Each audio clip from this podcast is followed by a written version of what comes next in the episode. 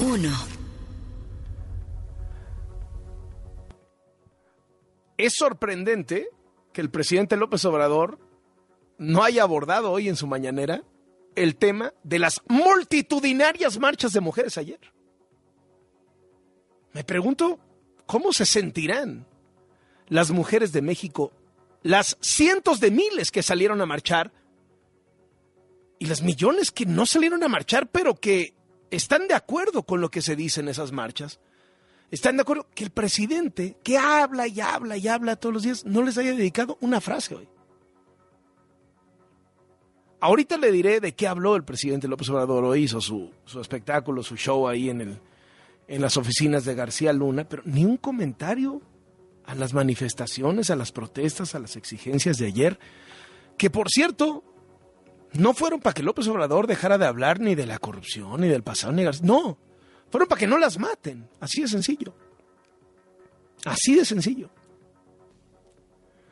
No le quemaron el Palacio Nacional, nadie lo invadió, como vaticinaba el presidente en la marcha de ayer. El gobierno de Claudia Sheinbaum dice que fueron 90 mil mujeres. Nosotros vimos muchísimas más. Evangelina Hernández, vamos contigo, adelante. Ah, bueno, ahorita vamos a estar con Evangelina Hernández. Hubo manifestaciones en prácticamente todo el país. Ola morada y verde en Morelos, en San Luis Potosí, en Jalisco, en Sinaloa, en Baja California, en Chihuahua, en Yucatán, en Quintana Roo, en Chiapas, en Campeche, en Veracruz, en Durango, en Guanajuato, en el Estado de México. Más de 40 ciudades sumadas en la misma exigencia. No nos maten.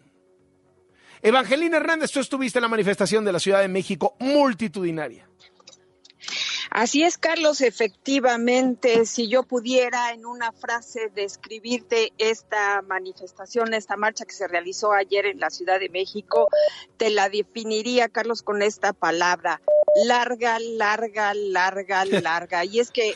Así parecían las imágenes, Evangelina. Es decir, empezabas a ver las imágenes que la gente, mucha gente desde sus departamentos en, en el Paseo de la Reforma, desde sus oficinas en Paseo de la Reforma, hay que hay muchos corporativos ahí, hacían la toma y se perdía la cantidad de gente en el Paseo de la Reforma de principio a fin. ¿eh? Exactamente, Carlos, y lo comentábamos ayer en tu espacio, estos primeros contingentes comenzaron a desfilar, a marchar, efectivamente todo Paseo de la Reforma, Avenida Juárez, 5 de mayo hasta llegar a la Plaza de la Constitución, pues los primeros contingentes salieron alrededor de la una de la tarde, ya te lo reportábamos ayer, y pues fue interminable y multitudinaria porque incluso lo reconoce la propia jefa de jefa de gobierno de la Ciudad de México Claudia Sheinbaum hasta las nueve de la noche Carlos todavía todavía había gente tanto en 5 de mayo, como en Avenida Juárez y por supuesto en la Plaza de la Constitución. Carlos, eh, uno de los primeros contingentes que salieron del Monumento a la Revolución en esta gran concentración fue un contingente que se denominó Mamá Feminista. ¿Cuál era la característica de este contingente? Pues que Iban marchando las mamás y a su lado, delante, atrás, en carreola, en brazos, en rebozos, pues iban sus hijos acompañándolas. Vamos a escuchar eh, el motivo de esta reunión de sus mamás con sus hijos en esta marcha. Vamos a escuchar a Cielo, que es una de las fundadoras de este colectivo. Si pensamos en una crianza feminista o igualitaria, tenemos que pensar también en los niños. Los niños eh, cuando crecen se vuelven machistas por la socialización que tienen. Entonces, si nosotros logramos que tengan una socialización diferente, una crianza feminista, con perspectiva feminista, ahí es donde vamos a tener el cambio, no nada más en las mujeres, sino también en los futuros hombres. Pues esto es lo que dicen. Y a este contingente, Carlos, siguieron más de todos tipos, edades, muchísimas jóvenes, por supuesto, pero también eh, señoras adultas y, por supuesto, también abuelitas de la tercera edad en silla de ruedas, algunas medio caminando, pero ahí estaban presentes. Eh, Carlos, eh, dentro de toda esta marcha y a diferencia de otras marchas del 8M, hubo un bloque negro, pero este no fue masivo, fueron pequeños grupos mínimos. Vimos también muchas imágenes de que cuando estos grupos llegaron al Zócalo, pues trataron de saltarse estas vallas que tú ya bien has definido, que fueron puestas enfrente del Palacio Nacional, pero también de parte de los edificios, dos hay de edificios del gobierno de la Ciudad de México. Y al final de la marcha también nos encontramos a Alicia. Ella es una comerciante, llevaba a su pequeño hijo de cuatro años con una pancarta que decía yo estoy mi mamá me está criando en libertad para no llegar a ser un macho. Vamos a escuchar lo que nos dijo Alicia, por qué su presencia y por qué llevó a su hijo de cuatro años. Pues para que, yo creo que para que él aprenda desde chiquito y vea que pues debe de respetar a la mujer por sobre todas las cosas. ¿Es el único hijo que tienes? No, tengo dos. Ah, porque el otro le tocó trabajar. Ah, ya es más grande. Sí, tiene 18 años. ¿Y cómo lo educas a él o cómo lo educaste? Pues es difícil porque yo soy madre soltera, pero pues siempre he tratado de inculcarle valores y de que sobre todo respeta a la mujer, que no debe de maltratarla, que no debe de, de obligarla a nada que ella no quiera. Carlos, y frente a este gran flujo de color violeta y lila también, pues como ya decías tú, la jefa de gobierno dijo que solamente participaron 90 mil personas que no se podían contar bien porque pues dejaban muchos espacios, que era difícil, que no estaban concentradas solo en un solo lugar. E, ella reconoce que sí, que fue una manifestación masiva, multitudinaria, pero insiste en que solo fueron 90 mil personas. Vamos a escucharla. Fue una marcha muy masiva, en distintos momentos. Desde, la, desde temprano, la una de la tarde más o menos comenzó un grupo. Hasta las nueve de la noche todavía había personas en el Zócalo. El Zócalo nunca se, se vio lleno, pero, pero fue, digamos, personas jóvenes, sobre todo mujeres, defendiendo sus derechos, en una marcha muy libre, desde muy temprano hasta muy noche.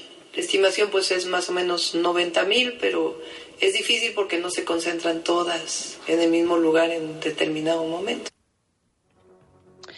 Pues ahí tienes, Carlos, lo que dice la jefa de gobierno y déjame decirte que pues alrededor de las nueve de la noche, ya cuando se empezaban a retirar pues las manifestantes, pues de plano hubo muchas denuncias, y lo alcanzamos a ver, que pues de plano les apagaron las luces de Palacio Nacional, de la Catedral, pues para que se fueran. Carlos. Muchísimas gracias, Evangelina, por esta crónica de cómo se puso. En Monterrey, Nuevo León, uno de los contingentes prendió fuego cerca de las puertas del Palacio de Gobierno allá en Nuevo León. La Fuerza Civil de Nuevo León se lanzó contra algunas de las mujeres. El gobernador Samuel García compartió en sus redes sociales un mensaje en el que asegura que las mujeres de la Fuerza Civil fueron agredidas, le refrendó su apoyo y dijo a, los, a las feministas que su gobierno es de puertas abiertas, que no, requiere, no requieren hacer esto. Vamos al siguiente tema de sobremesa. Dos. ¿Pero en qué anda el presidente? En presumir el búnker de García Luna. Desde el inicio de semana le dijimos qué poco tacto de López Obrador, que al día siguiente de la marcha pues no hable de las mujeres, no responda, no acuse recibo del mensaje de cientos de miles de mujeres, sino esté en su rollo, ¿no? en su obsesión del tema García Luna. Oye, que, el tema García Luna es gravísimo, sin duda alguna. Oye, un día para las mujeres, ¿no? Un día. Es más, una frase, ni eso hoy, ni eso. No mencionó el tema de las marchas hoy. Entonces, desde temprano se llevaron a los reporteros eh, de la mañanera al, búnker de García Luna. La mañanera comenzó un poquito tarde, dijo López Obrador que primero le hicieron una limpia al búnker de García Luna. Este búnker es literalmente una oficina de varios pisos bajo la tierra de la Secretaría de Seguridad Pública, enterrada en la Secretaría, que era el famoso Plataforma México, que se instaló por parte de García Luna cuando era secretario de Seguridad en el sexenio de Felipe Calderón y que costó miles de millones de pesos. Eh, aseguró que son 130 mil metros cuadrados que van a ser ahora aprovechados por la Guardia Nacional y lo que quieren es aprovechar la tecnología en su estrategia de seguridad. Digo, esto se inauguró hace 10, 12 años, no sé si la tecnología sigue siendo tecnología de punta, ¿no? Pero bueno. La secretaria de Seguridad, Rosa Isela Rodríguez, dijo que el Centro de Inteligencia Policíaca servía solo para pantallar y se construyó en modelo a una serie estadounidense que veía el expresidente Calderón, que era la serie 24, la serie 24.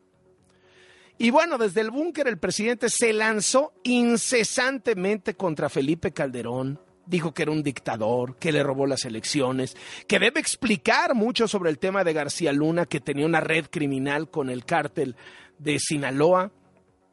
Pero luego dijo que no iba a perseguir a Felipe Calderón y que él no guardaba ningún rencor. Uno de los puntos centrales de llevar a los reporteros, además de mostrar las instalaciones, fue para que el titular de la Unidad de Inteligencia Financiera, Pablo Gómez, hablara de la red de García Luna y de la esposa de García Luna. Rocío Jardines, cuéntanos qué se dijo. Muy buenas tardes. Carlos, buenas tardes. Pues después que el presidente Andrés Manuel López Obrador afirmó que hay elementos para sostener que imperó un narcoestado en el gobierno de Felipe Calderón, hoy Pablo Gómez, titular de la Unidad de Inteligencia Financiera, detalló el esquema de las empresas que dijo encabeza el extitular de Seguridad Pública con las que se tuvo alrededor de 30 contratos y se envió dinero de México a Estados Unidos y Barbados. Hoy comentó que García Luna no solo intervenía en los contratos, Carlos, sino que tiene inversión en ellas. Incluso destacó que la dueña de una de ellas, Black Security, es Cristina Pereira, esposa del ex titular de Seguridad Pública. Vamos a escucharlo. El único testigo de descargo, o la única testigo de descargo de García Luna fue su propia esposa para dar un testimonio enteramente falso. Ella está denunciada por el gobierno de México a través de la UIF por operaciones con recursos de procedencia ilícita y algunos otros delitos predicados al Orpi, al igual que, que varios de sus familiares que han sido pues beneficiarios de parte de este inmenso botín que se generó a través de la Secretaría de Seguridad Pública en la época de eh, García Luna y de la Secretaría de Gobernación en la época de Osorio Chong. Claro, deben. No solamente están denunciados, hay, están abiertas las carpetas de investigación. Hemos estado insistiendo en la Fiscalía de que es necesario ya la, la solicitud de las órdenes de aprehensión.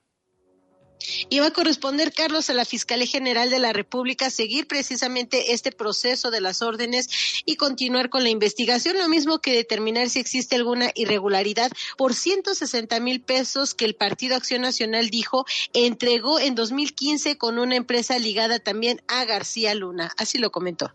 En este caso, yo no estoy diciendo que hay de seguro un delito.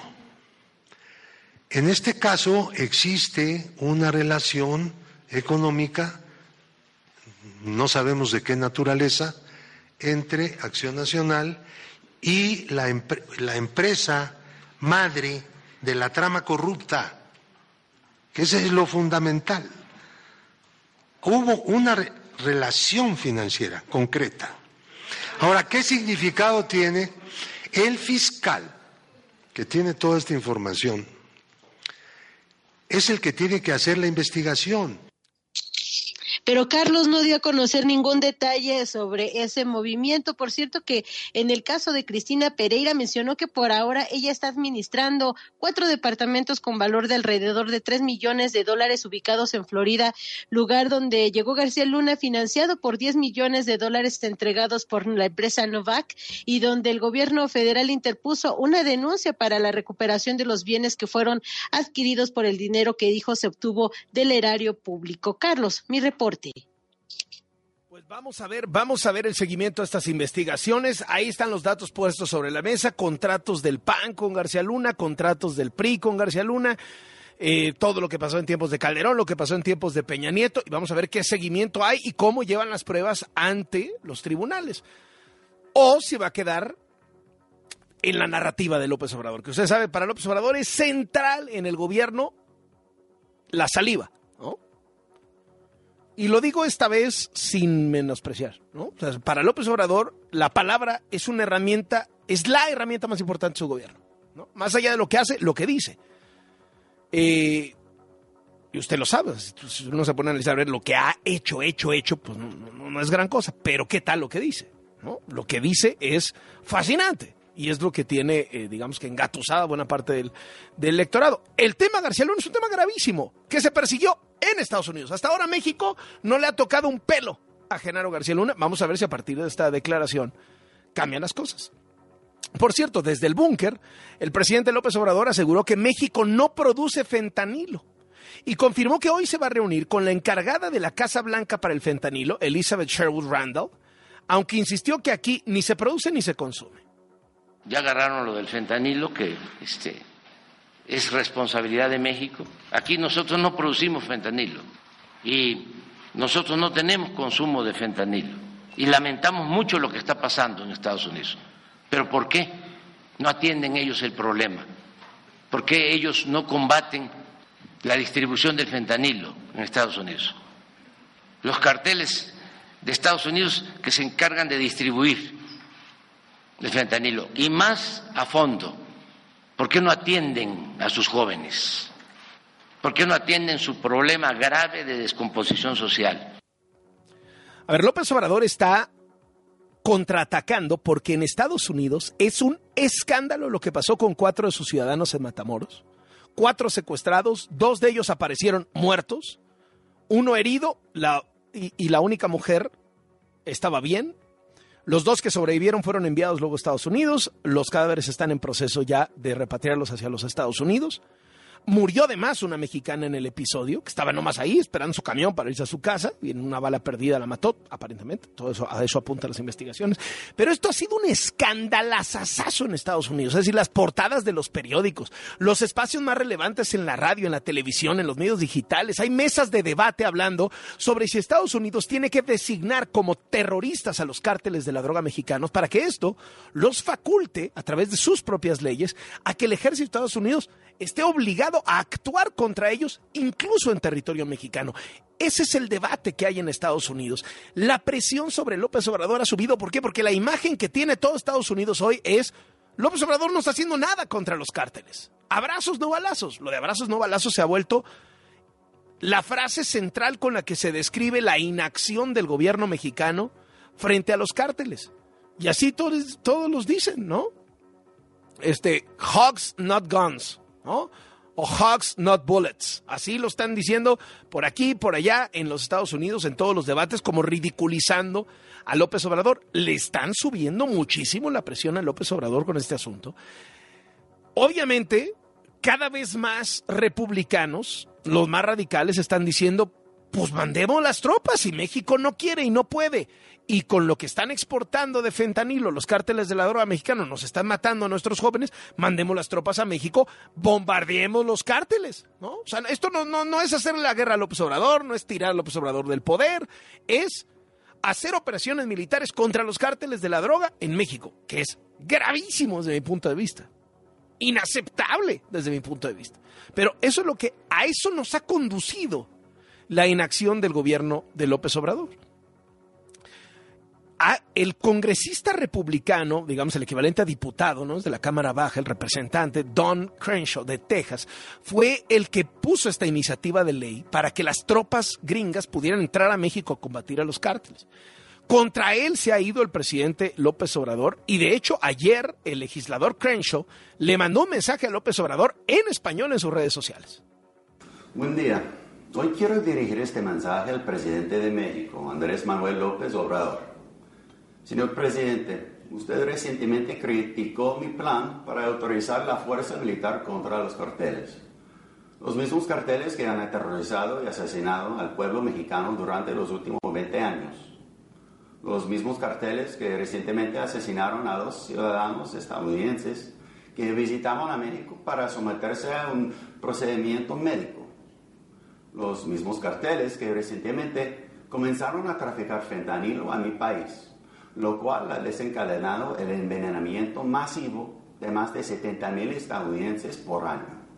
Permíteme aclarar, esto ya no se trata únicamente de un problema de drogas. podemos vivir con un problema de drogas. Esto es un problema de envenenamiento masivo de los ciudadanos de Estados Unidos y los carteles son los directamente responsables. Mis preguntas para usted son las siguientes. ¿Por qué rechaza la ayuda de los Estados Unidos? ¿Por qué protege a los carteles? Ellos son tu enemigo.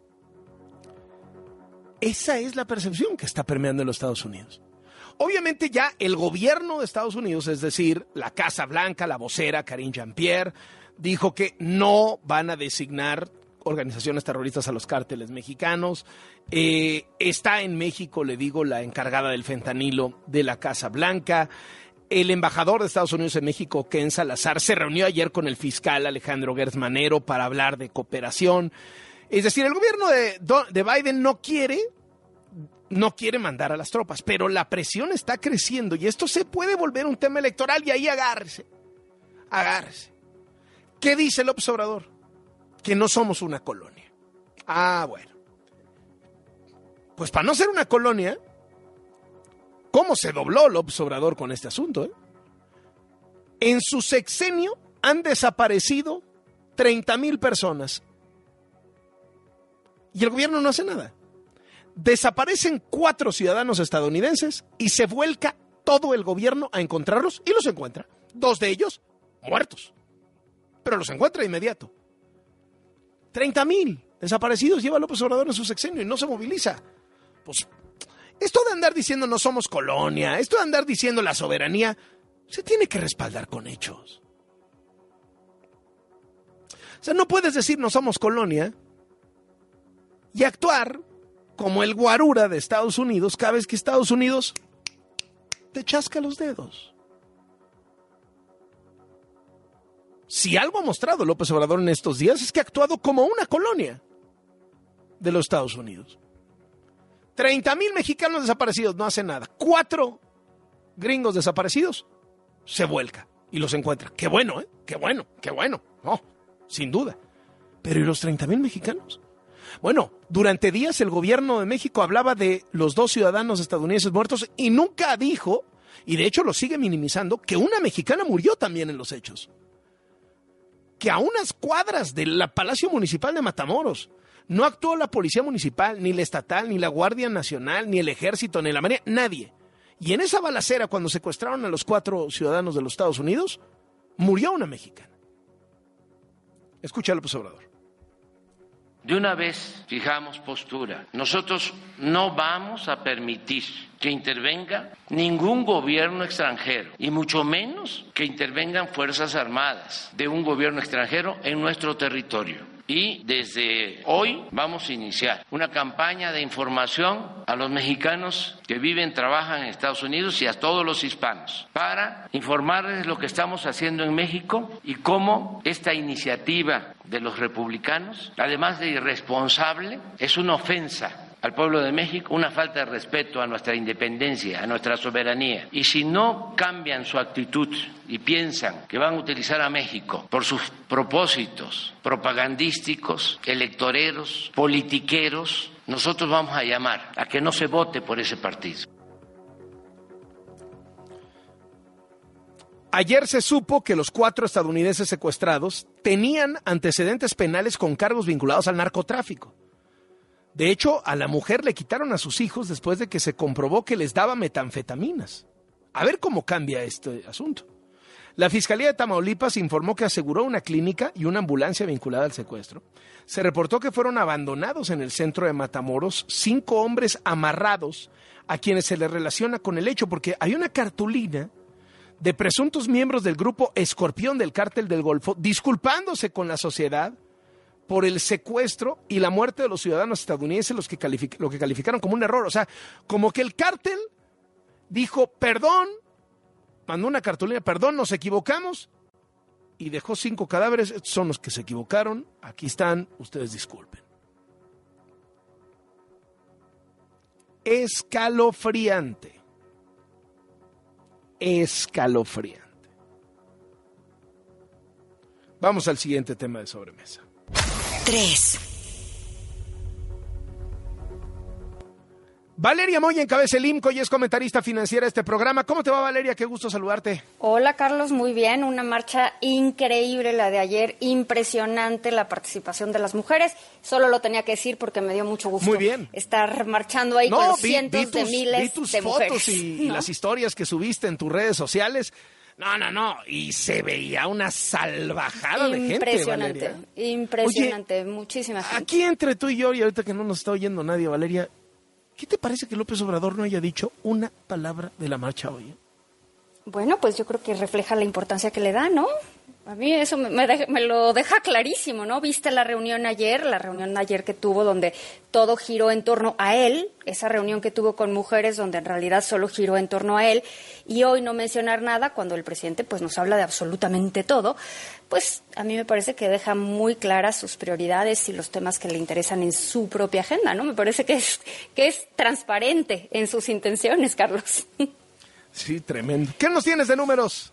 Inflación, Carlos, te voy a dar el dato de inflación y te la voy a vender como una buena noticia. Y entonces me vas a decir, oye, ¿qué está pasando si sigue estando muy alta?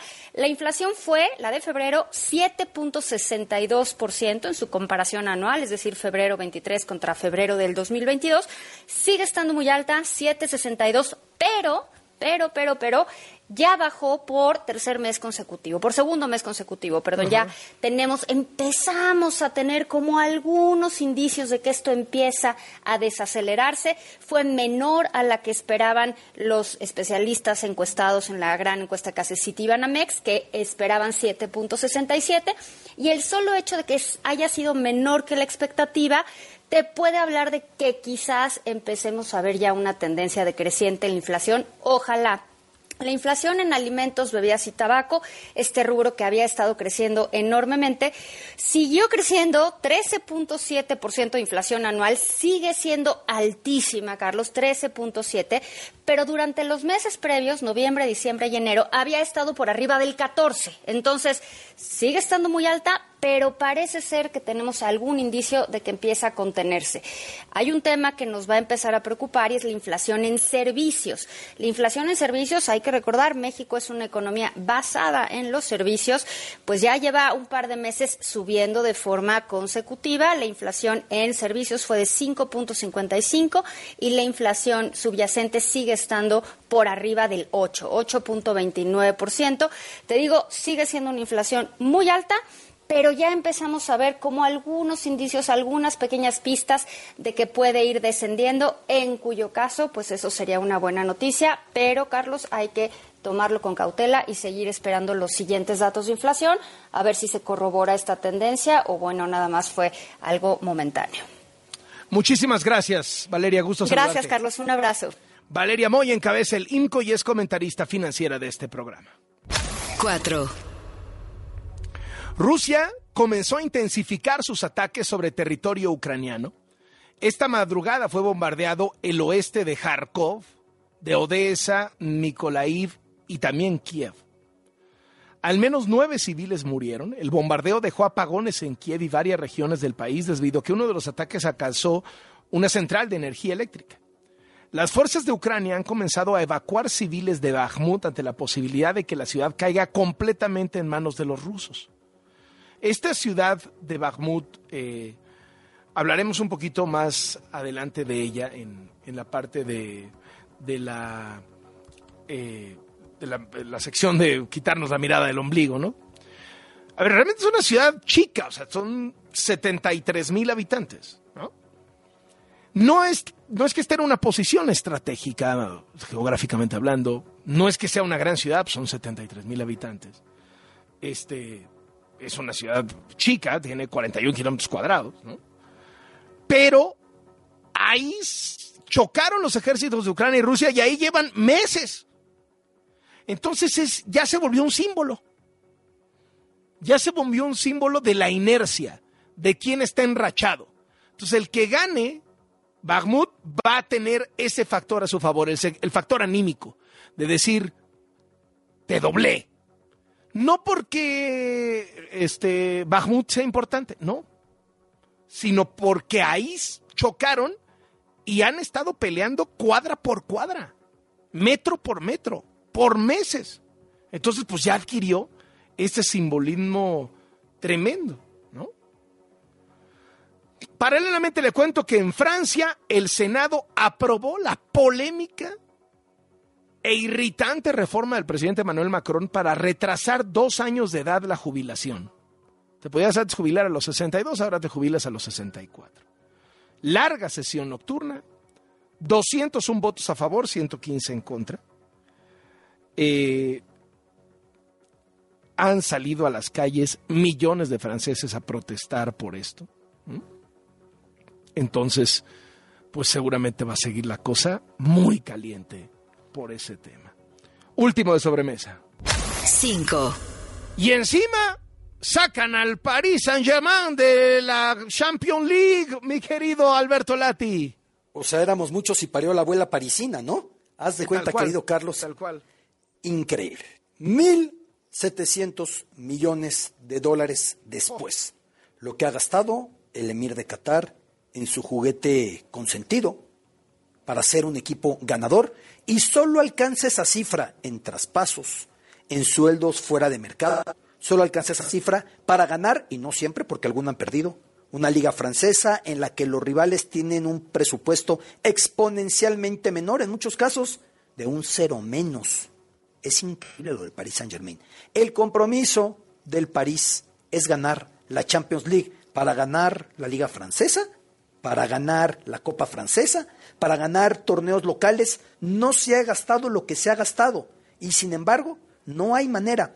Es un equipo nacido en 1971 que a mediados de los 80 empezó a destacar ganando su primera liga, en particular en 1986, y que luego tuvo dos procesos de lanzamiento. El primero, cuando el club era adquirido por Canal Plus, que buscaba de esta manera lanzar las audiencias y además fomentar la rivalidad del París frente al Olympique de Marsella, las dos principales urbes de Francia.